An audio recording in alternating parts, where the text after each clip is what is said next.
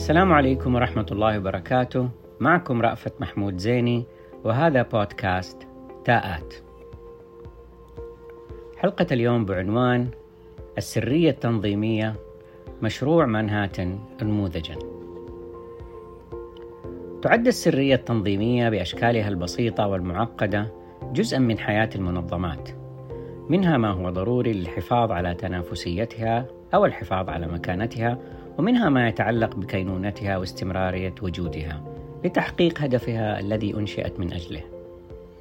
من الأمثلة المشهورة للمنظمات التي كانت السرية أساسا لوجودها ما كان يعرف بمشروع منهاتن لتطوير القنبلة النووية والذي بدأ عام 1939 بعد نجاح التجربة المعملية لانشطار اليورانيوم والتفاعل التسلسلي الناتج عنه ليصل بعد ست سنوات إلى تجربة القنبلة في صحراء نيو مكسيكو ثم إسقاطها على هيروشيما وناجازاكي بعد أيام معدودة في شهر أغسطس عام 1945 في تحول تاريخي مهيب غير مسيرة البشرية. كلف المشروع حوالي 2.5 مليار دولار أو 25 مليار دولار بسعر اليوم ومنح الأولوية الوطنية العليا والسرية القصوى التي كانت تعني تنفيذ طلبات المشروع دون سؤال عن السبب. فعندما يطلب مثلا تحويل جميع مقاولي الولاية وما ينتج فيها من خرسانة إلى منطقة ما يتم ذلك مباشرة دون أي سؤال. تطلب ذلك تنسيقا عاليا بين قائد المشروع الجنرال ليزلي جروف الذي مثل الجانب العسكري المستفيد ومدير المشروع الفني العالم الفيزيائي روبرت أوبنهايمر والذي كان يعرف بأبو القنبلة النووية. والذي كان حلقة الوصل بين الجنرالات والعلماء والمطلع الوحيد تقريبا على طبيعة مخرج المشروع بكل تفاصيله والجهات المشاركة فيه والمواقع التي تعمل عليه. عرف عن أوبنهايمر معرفته الموسوعية التي تجاوزت الفيزياء النظرية إلى الشعر والفلسفة وتحدثه بست لغات إحداها السنسكريتية. أنا ماني قادر أنطقها. وقدراته التواصلية العالية. فكان يتحاور مع الجميع ويتمكن من إقناعهم بل وإسعادهم في كثير من الأوقات.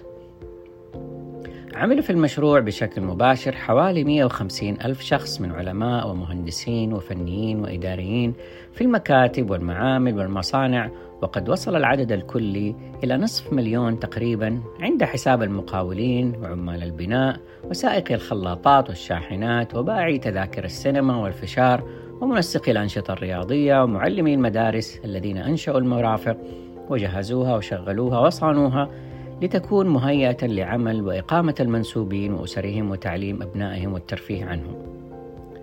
استقطب العاملون للعمل في المشروع دون أن يعوا طبيعة المنتج الذي كان يعرف بالآلة أو the gadget سوى أنه مهم لحماية الوطن ويجب أن ينجز بأقصى سرعة فكان ذلك كافيا لجذبهم لأهميته ولما شعرهم به من خصوصية وتميز رغم غموض المهمة وصعوبتها ومشاق العمل ضمن قيود السرية والمحافظة عليها والتي كانت تتطلب إخفاء مهامهم ومواقع عملهم ليس عن أهلهم وذويهم فقط بل وحتى عمن يعملون معهم ولا يتمتعون بنفس مستوى الفسح الأمني لدخول مواقع أو الاطلاع على وثائق وخلافه.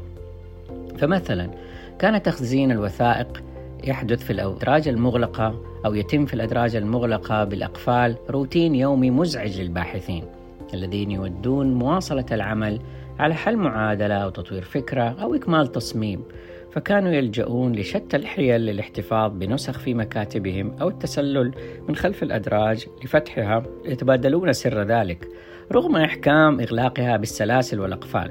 وقد برروا ذلك بحجة الحفاظ على الوثائق من أن تقع في أيدي الجواسيس المتسللين إلى تلك الأدراج والذين نجح بعضهم في ذلك. كما كان العاملون يخضعون للتفتيش المستمر والمراقبة حتى في مراسلاتهم الشخصية ومكالماتهم الهاتفية وإن كانت غرامية والتي كانت تتم لتوكيد قيمة السرية وأثرها على إنجاح المشروع أو إخفاقه. فكانت تحاصرهم أينما ساروا أو توجهوا لوحات تحمل جمل من مثل الألسنة المتفلتة تخلف سفنا غارقة أو لوز ليبس سينك شيبس لذلك كانت الشائعات تبث أيضا عنوة حول طبيعة ما يدور في مواقع المشروع لتشكيل طبقات من القصص حولها فمنها ما كان يعتقد إنها مواقع لتطوير صواريخ كهربائية أو غواصات خفية وما شابه ذلك.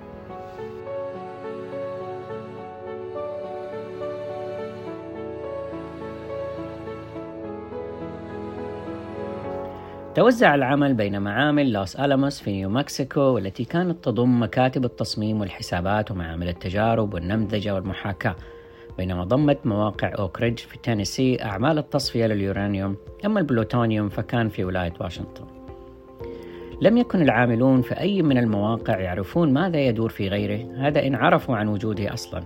لكن الصعوبات التقنية التي واجهت المشروع لاحقا أجبرت إدارته على ممارسة نوع من النفاذية الانتقائية أو Selective Permeability كما يطلق عليها وذلك في أضيق الحدود مما مكن عدد من العاملين من زيارة بعض المواقع بغرض تقديم الاستشارات وحل المشكلات وفي أماكن محصورة وتحت المراقبة اللصيقة. ساعدت تلك الزيارات في حل مشاكل تصنيعية وتصميمية كبيرة نتجت عن اطلاع المصممين على التحديات التي تواجه المصنعين أو التعرف على اختلاف تصرف المواد والفرق في تفاعلاتها بين المصنع والمعمل. رغم تلك القيود نجح روبرت أوبنهايمر في إقناع الإدارة بالسماح للعلماء والذين كان بعضهم من الحائزين على جوائز نوبل من تبادل نتائج أبحاثهم وتجاربهم والتحديات التي تواجههم مع الباحثين العاملين معهم كما تمكن أوبنهايمر باطلاعه على ما يدور في الشركات من تطوير لتقنيات ناشئة في مجالات مختلفة مثل الكمبيوترات في شركة آي بي إم آنذاك من استخدامها لتسريع العمل. فأصبح بالإمكان حل تسع مسائل في ثلاثة أشهر بدلا من حل ثلاث مسائل في تسعة أشهر. أي بسرعة تسعة أضعاف ما كان مخطط له. أنجزت أعمال المشروع بالتوازي حيث كانت أعمال التصميم والاختبارات تتم في نفس الوقت الذي تبنى فيه المعامل والمصانع وتصمم الطائرات التي ستحمل القنبلة وأسلوب تركيبها عليها وسيناريوهات إلقائها وتدريب الطيارين عليها. لذلك باءت محاولة بعض العلماء بالفشل لإقناع المسؤولين بإسقاط القنبلة على منطقة نائية كإشارة تحذيرية بدل أن تسقط على أهداف مدنية. وبعد أن شاهدوا أثارها التدميرية الهائلة بعد تجربتها الميدانية. فقد كانت الآلة العسكرية والسياسية والتقنية والاجتماعية بكتلتها الهائلة مندفعة بطاقة حركية متسارعة يصعب معها محاولة تعديل طفيف لاتجاهها فضلا عن إيقافها.